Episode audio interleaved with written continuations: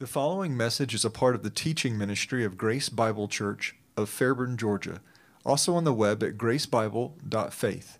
That's gracebible.faith.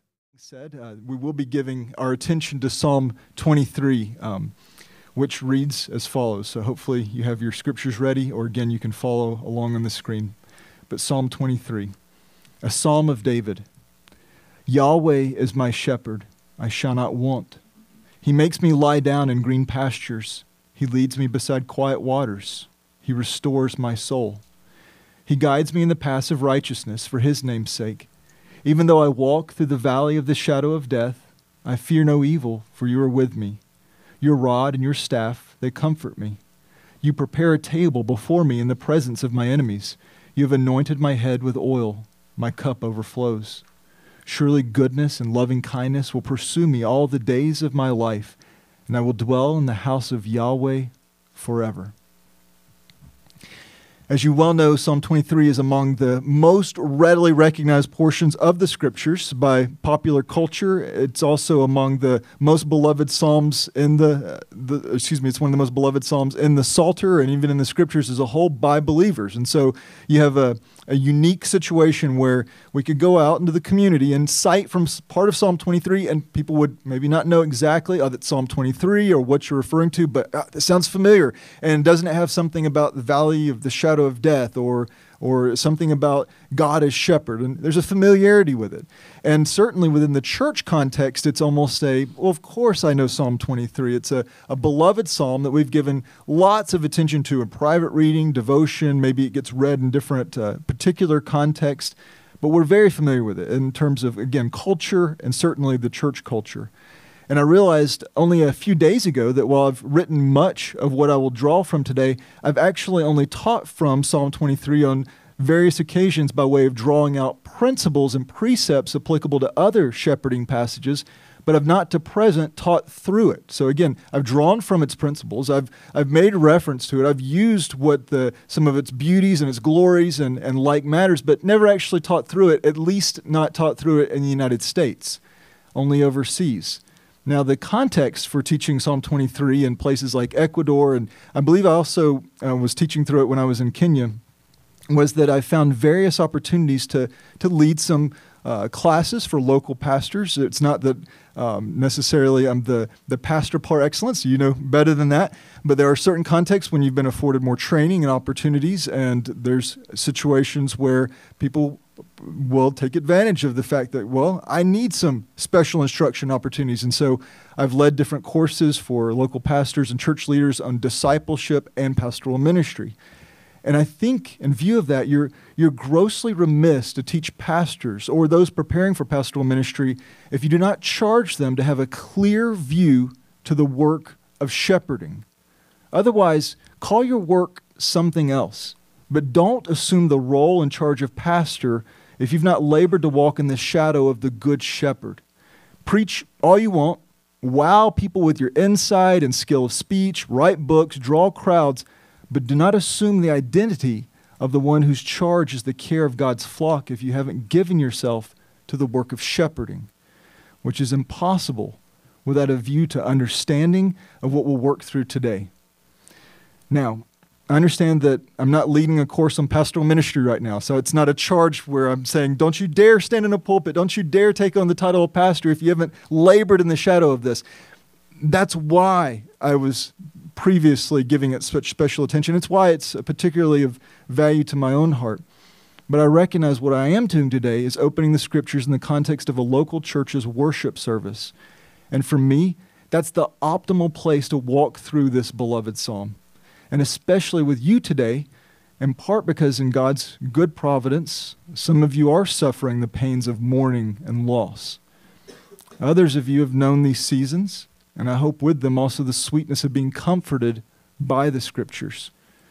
But there's also precious ties to some of our most recent engagements in other texts, including our final works, or excuse me, our final weeks in the book of James our work in Psalm 22 on Resurrection Sunday, our work in Old Testament survey, notably the book of Numbers, and even our work in introducing the book of Galatians.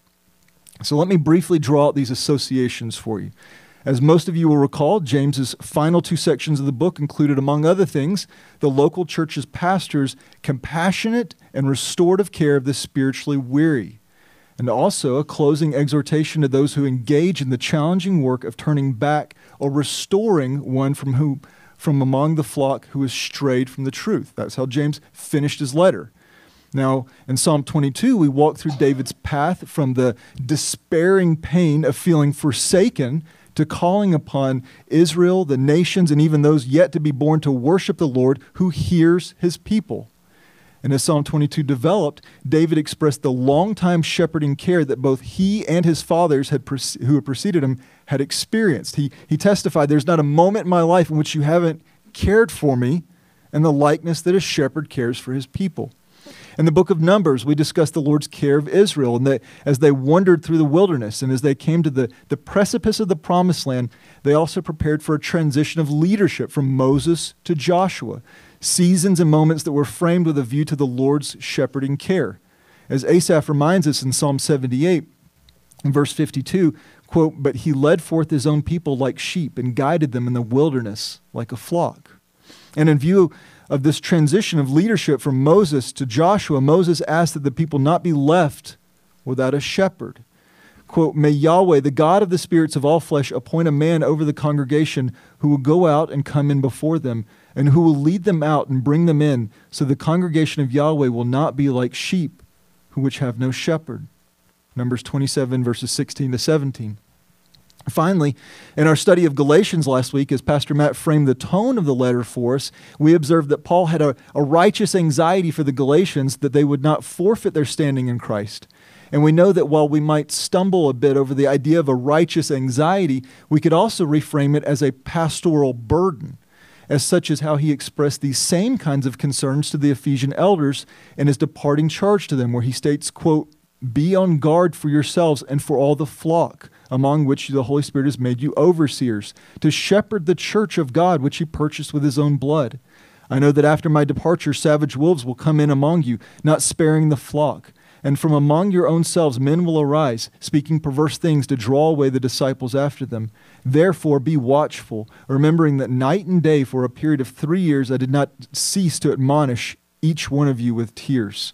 Acts 20, 28 to 31. And you saw that very clear language. I was trying to emphasize it a little bit, but the flock, the, the, the God's flock, Christ flock, shepherd them, care for them. And so we understand that righteous anxiety he was expressing toward the Galatians that some might drift, stray, or struggle. So, that being said, we're not treading new ground here.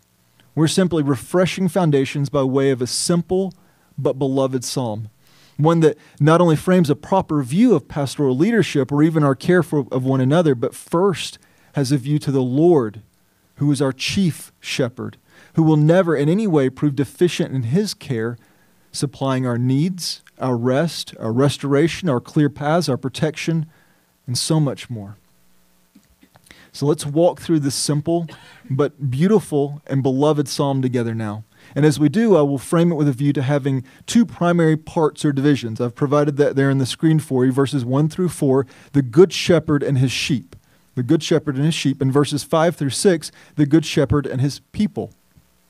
Now, the way I view this first section um, is as a metaphor of a shepherding care, as, as, excuse me, as a shepherd caring for his sheep. That's obviously very plain. It's plain enough and all but universally acknowledged that that's exactly what David is doing in these first four verses.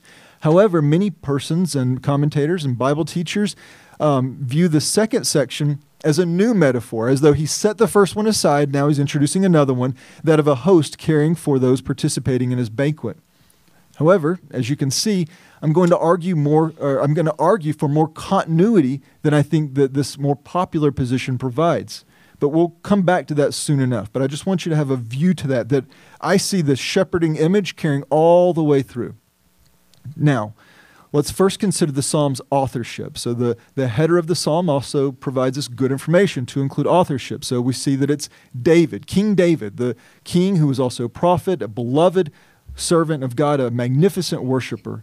So David's authorship is established here, and while affiliated broadly with the Psalter as a whole, you often see the Psalms of David. I think Charles Spurgeon has kind of his magnum opus work, would I would argue would be the Treasury of David, or the, excuse me, the, something that effect, where it's basically as a view to David and the Psalms being united together as a as a whole, as it were. And as best I know, um, obviously David is a major, major um, contributor to the Psalter, uh, with 75 Psalms that we can directly attribute to him, 73 in the Psalter itself, which makes some reference to it, two of which the New Testament also makes reference back to David as author. But we also know that um, maybe he wrote some others. We're not sure. Some of them don't have an, um, somebody that's been attributed to, but we know that he didn't write the whole of the Psalter. However, I think it's safe presumption that we're um, speaking to a psalm that has clearly been attributed to him, namely Psalm 23. We recognize that the shepherd king contributed this most precious of the psalms, and arguably so. Psalm 1 foundation, Psalm 2 foundation, Psalm 119 magnificent, but there's a preciousness to this one. And it was specifically provided to us in God's providence by David. Now, that being said, we don't have the historic context of David's writing the psalm. Some have made reasonable guesses as to what season of life he was in, maybe what he was experiencing, and they've argued well in terms of grammar and wording, and they've drawn out some nuances, but I'm not persuaded that we can make a, anything but a firm or decent guess. So we have nothing definitive regarding the immediate context of its writing.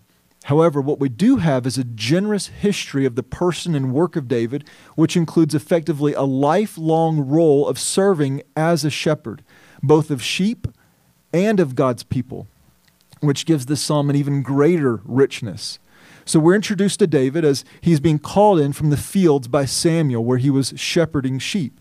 Quote, and Samuel said to Jesse, Are these all the young men? And he said, There remains yet the youngest, and behold, he is shepherding the sheep.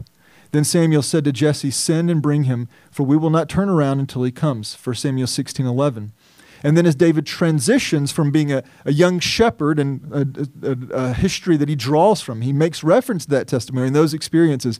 And David now transitions from the, um, the shepherd boy to the anointed king and then ultimately to the crowned king. And we see at that point in time, quote, Then all the tribes of Israel came to David at Hebron and said, Behold, we are your bone and your flesh.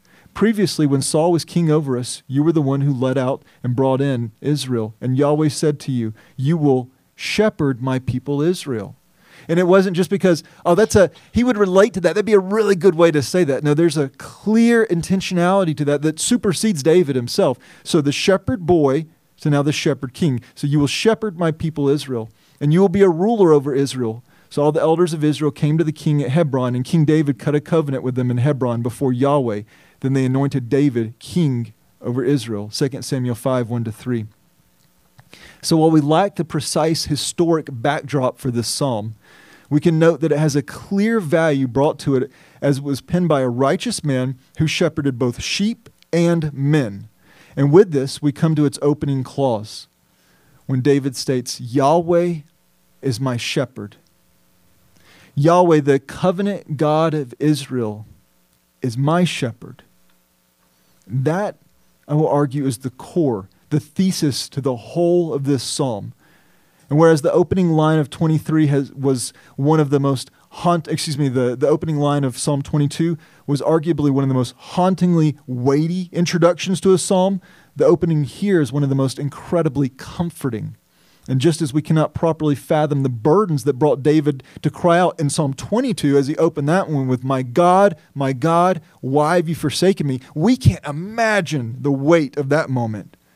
So, also, I'm not sure that we can properly or fully appreciate the magnificence of his now stating, Yahweh is my shepherd.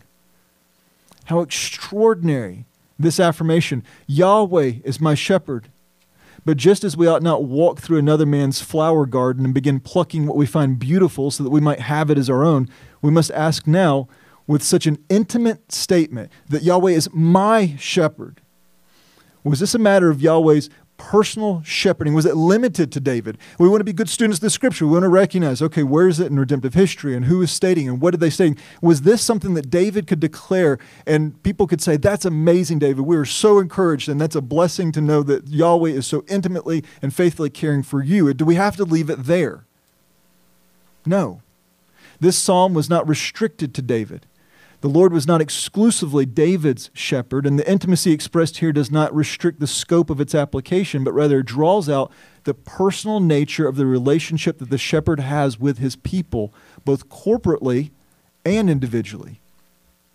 Now, when addressing the very personal nature of this psalm, commentator Arnold Rhodes stated, quote, God is often referred to directly or indirectly as the shepherd of Israel, but infrequently as the shepherd of an individual. This psalm is therefore all the more remarkable for its emphasis upon God's care of an individual sheep. And while the contemporary propensity is to view all such matters with an intensive individuality, that tends to be where a lot of our, our thoughts drift when we approach the scriptures. What, how does it apply to me? How do I fit in this? And, and what, what is God revealing of himself to me as an individual? Well, that's not always been the case of how persons have approached the scriptures or how the, the Lord's even related to his people. So to hear that the Lord, who cares for the corporate body of his people, cares personally for you, that's precious, particularly when it's the image of a shepherd that is employed. But again, we're viewing some things from a very clear vantage point that not all naturally held to, namely the esteeming and valuing of the role and work of shepherding. So when I say that's precious, there's a lot of cultures and communities, and especially throughout history, that say a, a shepherd, mm. king, yeah, yeah, or rock, or or a strong leader, but a, a shepherd. Well, this was a role that was not especially glamorous, as the nomadic style of shepherding employed here would include a life with the livestock, night and day caring for them, being in the field, directing them to proper places of food and water, recovering those who drift and wandering, warding off threats and dangers, binding wounds, and all other like necessities. But it's not the soft and comfortable context of the work that endeavors this metaphor to us, is it? No, because there is no soft or um, gentle expression. This is hard work. This is uh, a work full of, of odor and, and stress and strain, and strain. No, it's rather the comprehensive labor of love that the shepherd provides for those under his care that's attractive to us. It's the night and day provision, it's the night and day care, it's the leading, it's the caring, it's the protecting. A work that is far from soft and rarely comfortable. It's exhaustive and challenging. And while not everyone needs to have the same story, we all know that experiences do shape us, especially exhaustive and challenging ones. And some of the most consequential leaders in Israel's history shared this in their resume, that of being shepherds. So we think about Joseph. He shepherded the flocks along with his brothers, and it was this loathsome identity and role that ultimately directed his family's path to the land of Goshen, where they thrived before the Lord extracted, as it were, a nation from within a nation. Moses, a fugitive with a world class education, tended to his father in law's sheep in the wilderness for 40 years.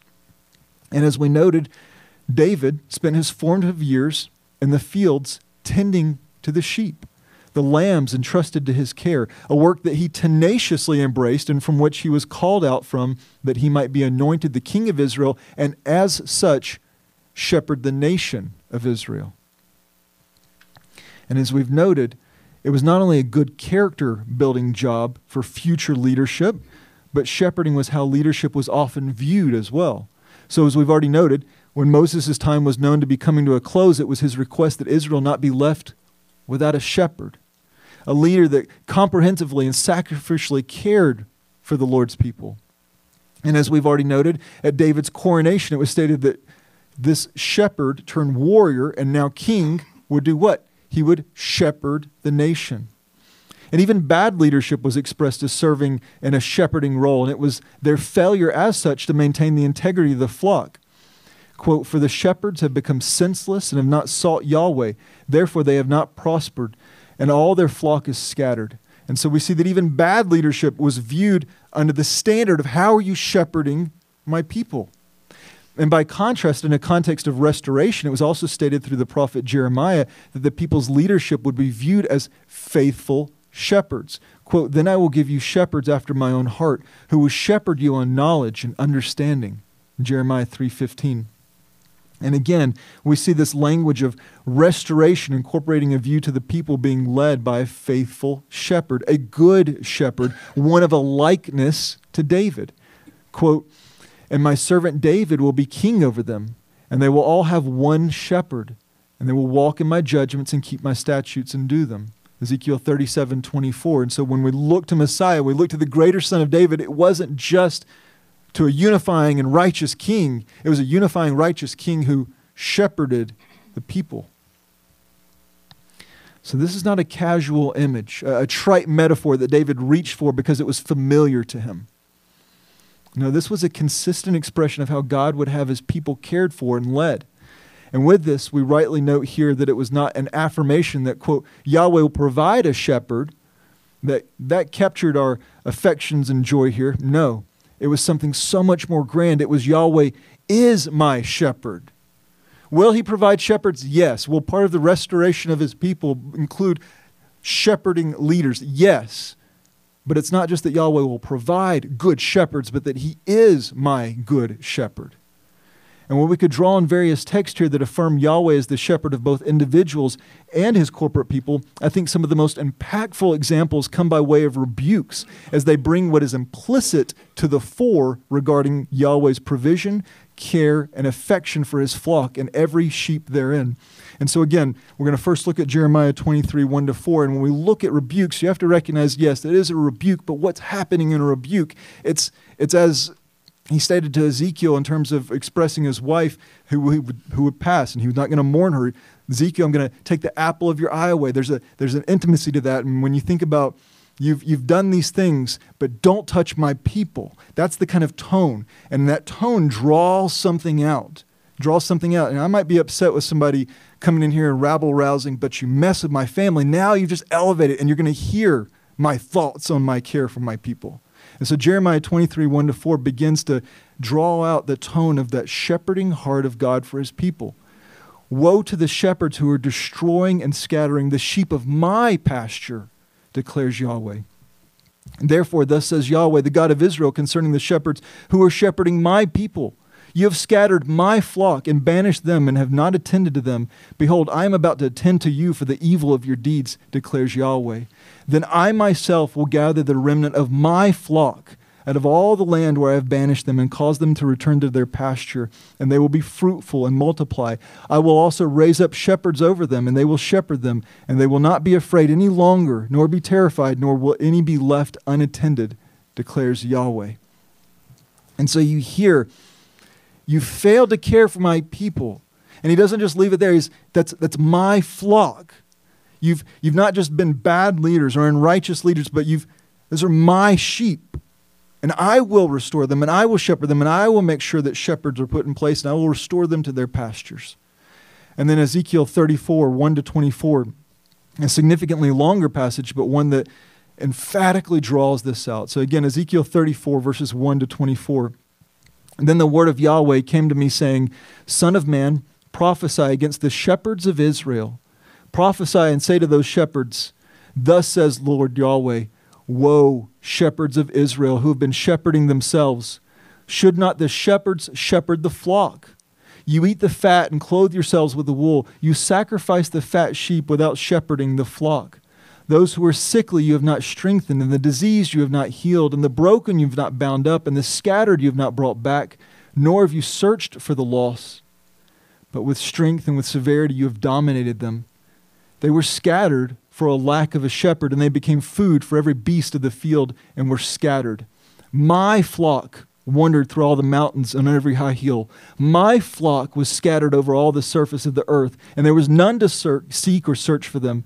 Therefore, you shepherds, hear the word of Yahweh. As I live, declares Lord Yahweh, surely because my flock has become plunder, my flock has become even food for all the beasts of the field for a lack of shepherd, and my shepherds did not seek for my flock, but rather for the shepherds, shep- the shepherds shepherded themselves and did not shepherd my flock.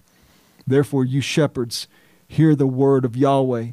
Thus says Yahweh, Behold, I am against the shepherds, and I will seek my flock from the hand from their hand and make them cease from shepherding the flock. So the shepherds will not shepherd themselves anymore, but I will deliver my flock from their mouth, so that they will not be food for them. For thus says the Lord Yahweh Behold, I myself will seek my sheep and care for them. As a shepherd cares for his herd, and the day when he is among his sheep which are spread out, so I will care for my sheep and will deliver them from all the places to which they were scattered on a cloudy and gloomy day. I will bring them out from the peoples and gather them from the countries and bring them to their own land, and I will shepherd them on the mountains of Israel by the streams and all the inhabited places of the land. I will shepherd them in a good pasture, and grazing ground will be on the mountain heights of Israel. There they will lie down on good grazing ground and be shepherded in rich pasture on the mountains of Israel. I will shepherd my flock, and I will make them lie down, declares the Lord Yahweh. I will search for the lost, bring back the scattered, bind up the broken, and strengthen the sick. But the fat and the strong I will destroy. I will shepherd them with judgment. As for you, my flock, thus says the Lord Yahweh Behold, I will judge between one sheep and another, between the rams and the male goats.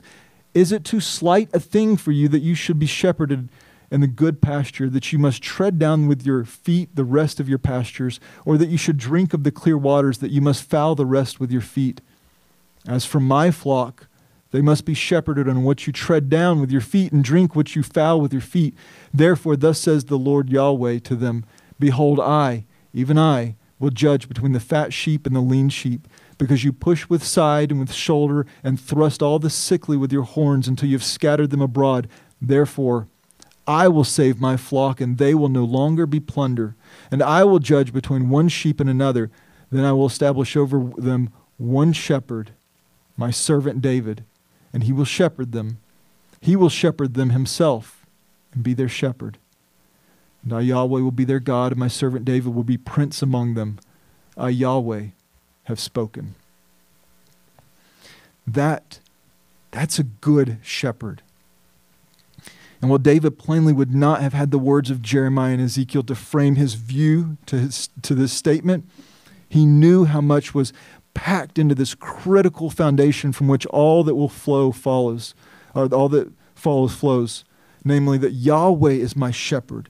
What Jeremiah picked up, what Ezekiel picked up, is what David intimately knew the shepherd cares for the flock. He leads them, protects them, cares for them, binds them up, restores them, feeds them, all the totality of such a work. And anybody that fails to do that is a shepherd that will be judged. But Yahweh is my shepherd. Yahweh is my shepherd. I shall not want the scope of which David is speaking when he states that he shall not want or shall not lack is, is comprehensive, includes not just the essential elements of physical sustenance, but that which will also satisfy and sustain his inner man. And perhaps when he spoke so confidently of the Lord's generous and faithful provisions, he was reflecting on the rich accounts of redemptive history that we too are currently giving attention to in our second hour together. A history that would have reminded him that when Yahweh shepherded his people through the wilderness en route to the promised land, he provided manna from heaven, water from a rock, and quail from the sky. Then David speaks of not being uh, deficient and need, um, but rather he speaks from the vantage point of, again, redemptive history as, a, as well from experience that he could also draw from. And he perhaps had things in mind, such as Deuteronomy chapter 2, where Moses reminded Israel, quote, For Yahweh your God has blessed you in all the work of your hand. He has known your wanderings through this great wilderness, these 40 years. Your God has been with you. You have not lacked a thing. Deuteronomy 2 7. Why? Because the Lord is my shepherd, I shall not want. Or maybe he had in view not only what Israel was miraculously provided in the wilderness, but what they so freely walked into also, remembering Moses' words about that which the people would soon experience. Quote, For Yahweh your God is bringing you into a good land, a land of brooks of water, of fountains and springs flowing forth in valleys and hills, a land of wheat and barley, of vines and fig trees and pomegranates, a land of olive oil and honey, a land where you will eat food without scarcity, in which you will not lack anything, a land whose stones are iron and out of whose hills you can dig copper. And so you will eat and be satisfied, and you shall bless Yahweh your God for the good land which he has given you. Deuteronomy 8, verses 7 through 10. Again, the Lord is my shepherd, I shall not want. He cares for his people. And while not having a moment of history to, to precisely frame the timing of Psalm 23, we know that David did find worshipful satisfaction in the affirming of this truth, as he also wrote in Psalm 34, verse 10 The young lions do lack and suffer hunger, but they who inquire of Yahweh shall not be in want of any good thing. Now, we don't know the historical backdrop to Psalm 23, but we do know the historic backdrop to Psalm 34. And it's quite telling that he would make that statement in that psalm because it was written after David, in need of merciful provisions, received the showbread and Goliath's sword from the priest before going, going on to Gath, where he feigned madness while running for his life. And yet, even there, he would affirm that the righteous lack nothing because the Lord is my shepherd, Yahweh is my shepherd. I shall not want, I will not want. And David knew and affirmed this truth to hold because the Lord, again, was his shepherd. And again, Yahweh is my shepherd. That is the, the thematic core of this psalm. And now I shall not want lays a foundation of that which the next few verses build on as the good shepherd provides provides rest provides sustenance provides restoration and provides clear paths. And with this we come to the first expression of provision. He makes me lie down in green pastures. He leads me besides, beside quiet waters. Now, perhaps you recall that we've just taken note of some of this language in Ezekiel 34. I know I was reading quickly and a bit emphatically, but we saw some of this same language in Ezekiel 34 in verses 14 and 15, where the Lord stated, I will shepherd them in a good pasture, and their grazing ground will be on the mountain heights of Israel. There they will lie down on good grazing ground and be shepherded in rich pasture on the mountains of Israel. I will shepherd my flock, and I will make them lie down, declares Yahweh. So, how we might, how might we uh, understand this language? Specifically, the comfort found in a shepherd making his sheep lie down.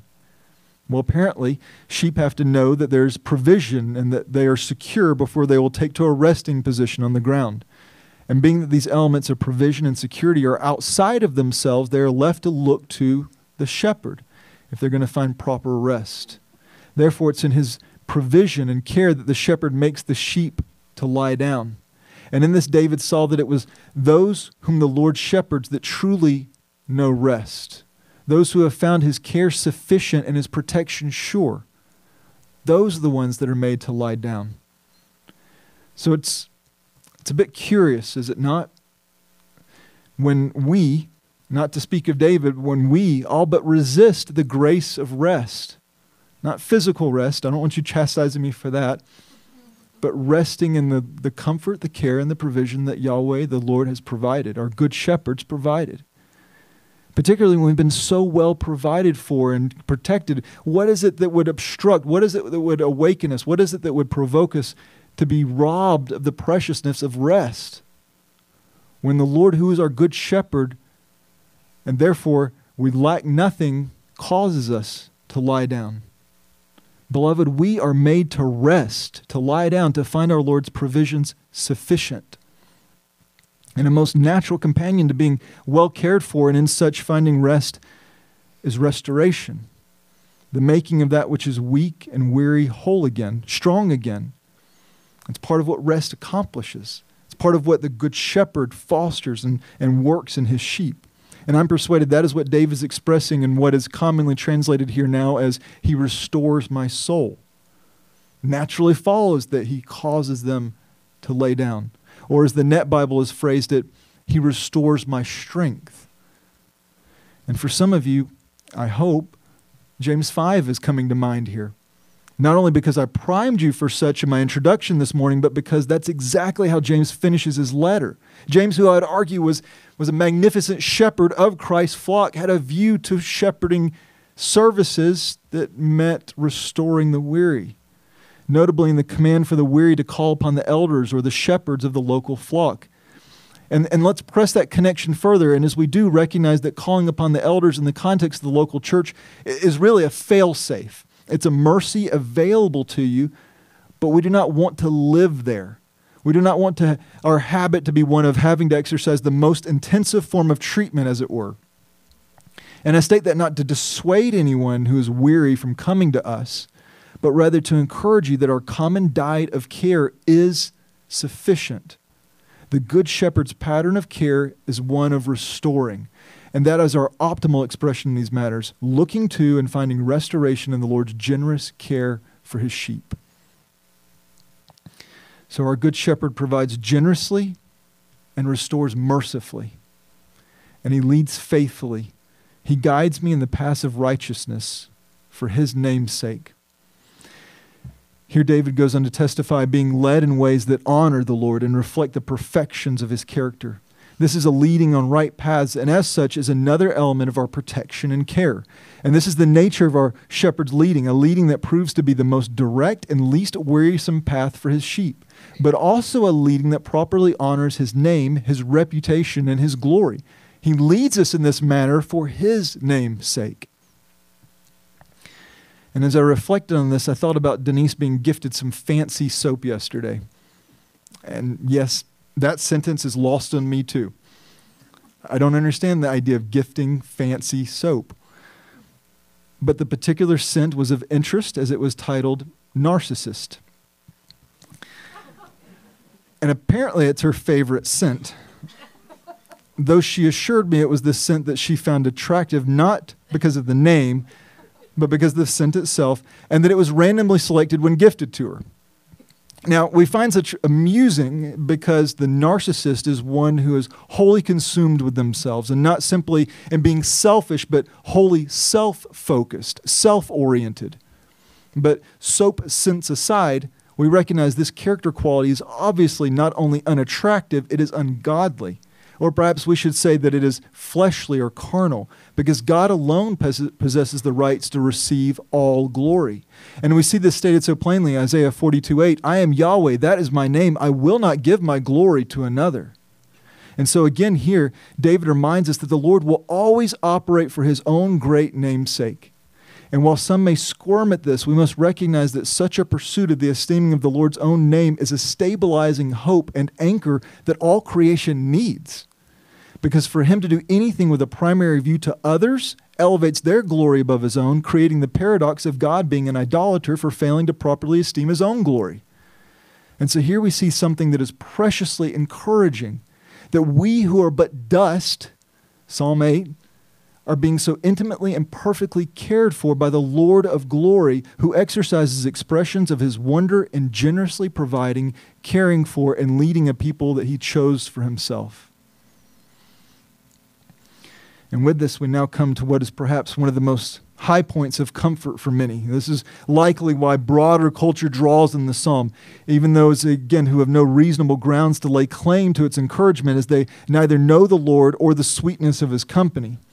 But for those who do know the shepherd, it is quite precious to be able to confidently affirm with David that even though I walk through the valley of the shadow of death, I fear no evil, for you're with me. Your rod and your staff, they comfort me. So, the valley of the shadow of death is commonly concluded to be a picture of the deep ravines that shepherds and their sheep would have to traverse at times, possibly even in pursuit of necessary sources for their consistent care. As such, the elements of danger would have potentially included both wild animals and enemies. But we are reminded that even here, the shepherd is a leader and constant companion. Therefore, we need not fear any evil, as the Lord is not simply a, a courtesy companion, but he who knows no threats and who will see his sheep to safety. Remember, the Good Shepherd makes, he restores, he leads, and here he accompanies. Therefore, though I walk through the valley, I will not fear. And you know there will be valleys. You need to know that. There are, will be valleys, dark portions on your path. And in view of that, I think about that in terms of shepherding care and the charge that's been provided, especially 1 Peter 5. I think about that. That's why it was the first message I ever preached as a member of Grace Bible Church the charge to shepherd the flock of God among you, because there will be dark corners, valleys, and ravines, as it were. And this, with this, I think about the counsel that I gave a friend some years ago, a matter that we briefly discussed when reviewing the conclusion of James together in Sunday school. But once more, this friend had made some curious choices in her new church home, ones that were in no small part influenced by the relaxed culture and teaching that was available, a relaxed culture that made it easy uh, to come to and easy to bring those who were disinterested in the things of God. That's who you want populating the church, right? And while she acknowledged the folly of such wisdom, I think she had, in some measure, concluded that her and her husband's personal maturity would allow them to get by there. But with this, I asked her a question of the care that she would receive when she went into the dark valleys. Would those pastors answer her family's call late in the night? Would they even know their names? Would they render the, the delicate and challenging care that is required in moments and seasons that can only be prepared for with days of diligence and provocative or proactive care and prayer well before the dark valleys come? And she had to acknowledge mm, probably not. Probably won't know my name, probably wouldn't know who my phone calls from, probably wouldn't be able to render proper care. But don't you understand that such is the nature of our good shepherd? And such is why it must be expected of his under shepherds who have been entrusted with the immediate and most tangible care of his beloved sheep, because that is what he does. It's not that that's what we ought to do, it's what we ought to do because that's what he does. He sees his people through the valleys, and he cares for them, he protects them, and he reminds them that fear has no place to root itself in his company. Now, we would be remiss to not see another important element here. We rejoiced only a moment ago that the Lord directs us on the right path, path of righteousness, or the paths of, uh, again, the right path, the path of righteousness. And then we rejoice that He accompanies us to the dark valleys. We, we, do ought, we ought to find comfort in that. We ought to be encouraged by that. But our Good Shepherd did not simply accompany us, He never stopped leading us. And a precious element of his leading is that he brings his rod and his staff, his tools of protection and directing, tools of clubbing and leading. He's not standing aside ready to respond if things go too badly, but is proactively caring and in such provides a good comfort, a good comfort in the sense that we though we go through the valley of the shadow of death, it's not because, well, how did we end up there? It's because we've been led well.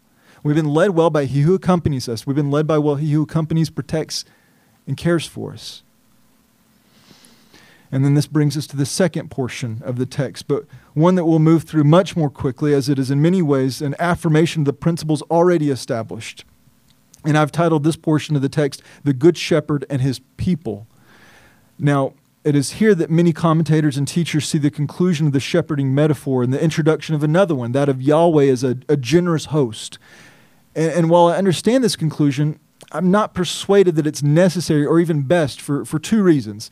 First, there's no clear change of identifying roles, only experiences.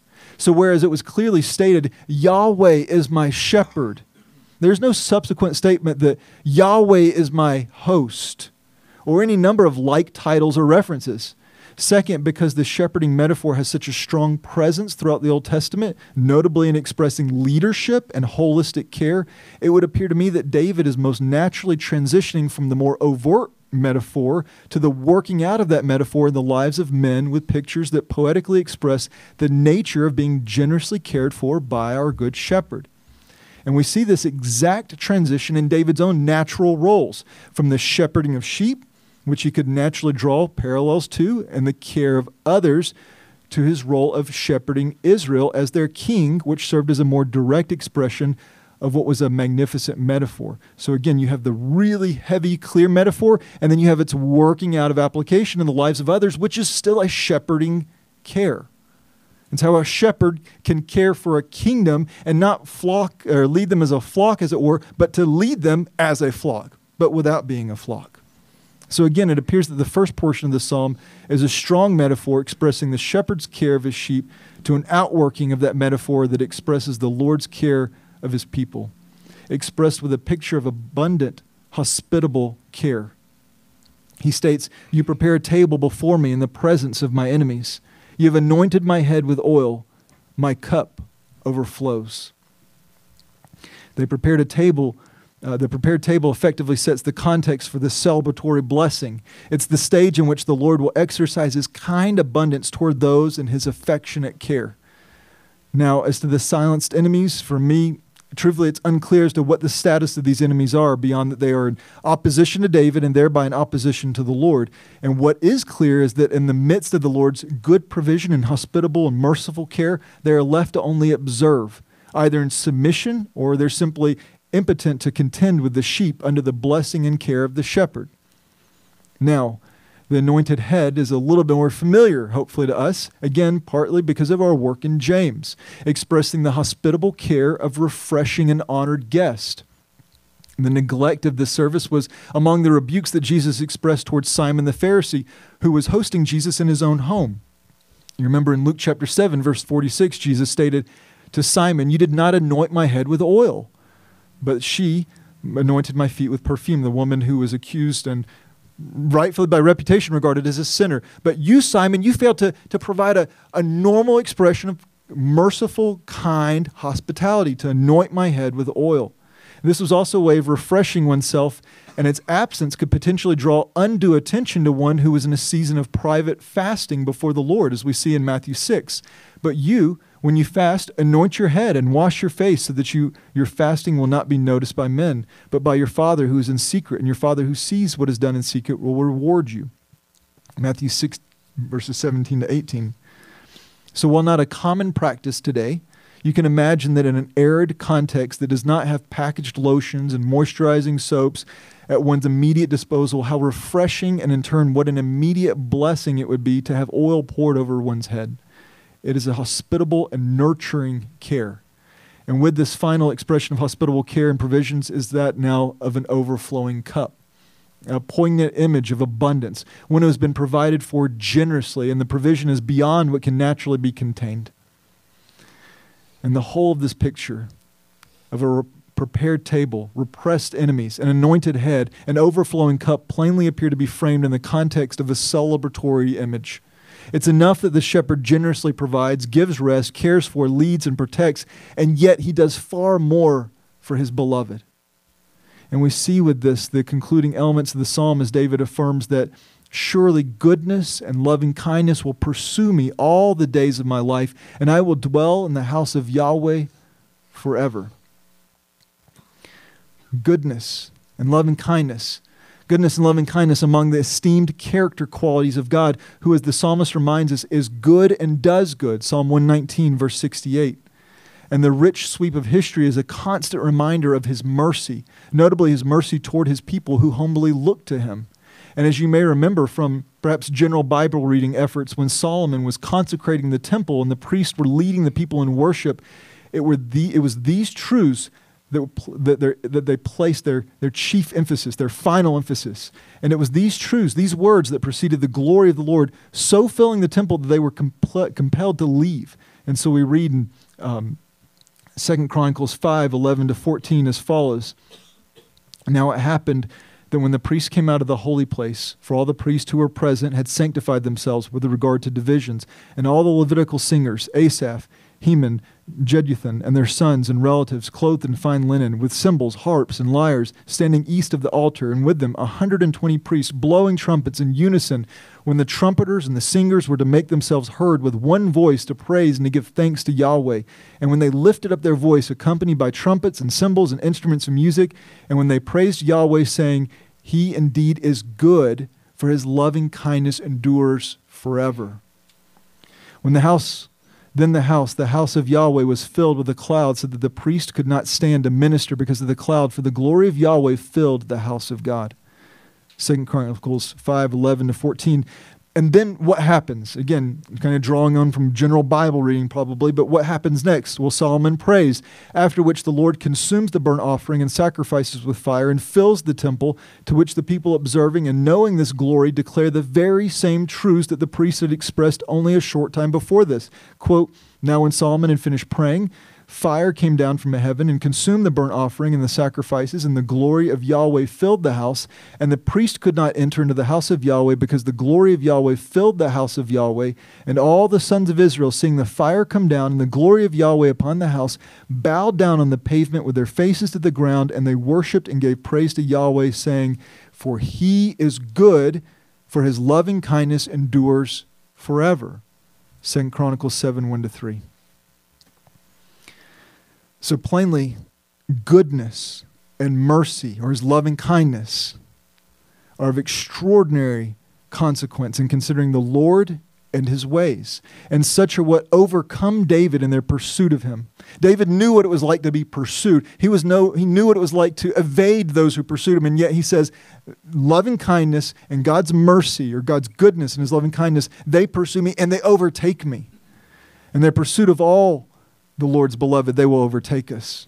Because you will not outpace God's goodness, God's mercy, not now, not ever, as David affirms these things to be true for all the days of his life. And I would say it's assuring truths for us as well. That again, there's nobody whose testimony can include that I've outpaced God's goodness, that I've outpaced God's loving kindness. And these assurances have always and will always remain true for the Lord's beloved. You know this, you always will know this, that if that there is no outpacing God's goodness and mercy. But how could David have been so confident of such things? Well, because goodness has been what filled this entire psalm. God's goodness being expressed so generously in a range of positions and positions and provisions. And to his loving kindness, we need to look no further than the identity of the shepherd, because it is Yahweh, the covenant God of Israel, is his shepherd. The covenant God who expresses his loving kindness, his, his hesed, his covenant love toward his beloved, his mercy toward his people.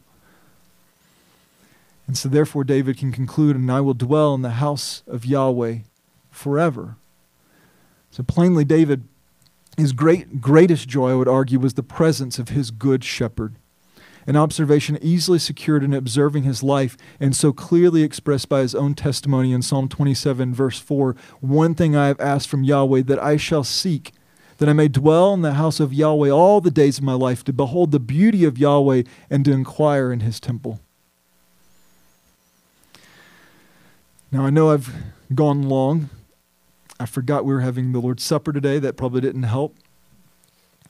But I hope that our unanticipated engagement in a most beloved psalm has and will encourage you. Simply considering the fact that we can declare with David that the Lord is my shepherd, that's extraordinary. And such must press us. It doesn't just leave us there and think, wow, that's really neat. No, it has to press us to being comforted now, that may sound, uh, sound strange. It's no stranger than being made to lie down. The Lord is my shepherd. That presses us to being comforted, presses us to being restored, presses us to being confident, and ultimately presses us to worship. When we can affirm with David, the shepherd king, who looked to his Lord for comfort, care, provision, who in turn modeled when the Lord says, you failed to care for my people, but I will shepherd my flock. And what will I do? I will raise up a shepherd for them, my servant David. And who is that? When John 10, what does our Lord say? I'm the good shepherd. And such is the nature of the affectionate care that we know. We can't outpace that. And I hope we don't get over it either. let's go to the Lord in prayer.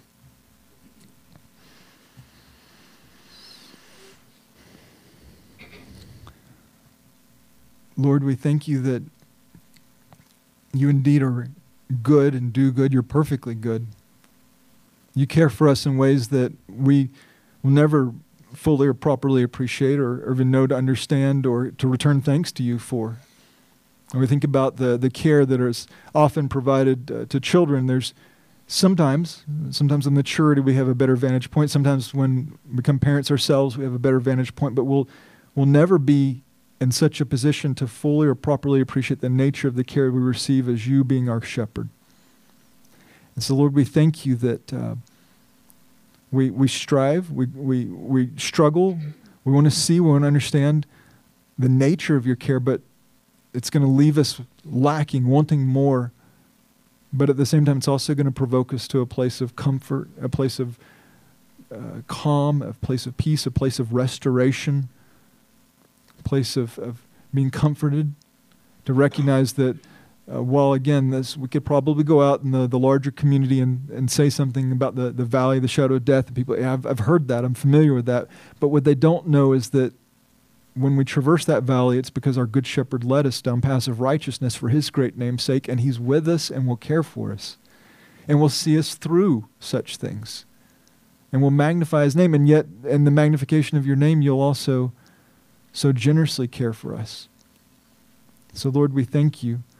We thank you also that what David would have rejoiced to see, we have come to know for ourselves that that humble, faithful Son of God could stand before his beloved and, and declare, I'm the good shepherd.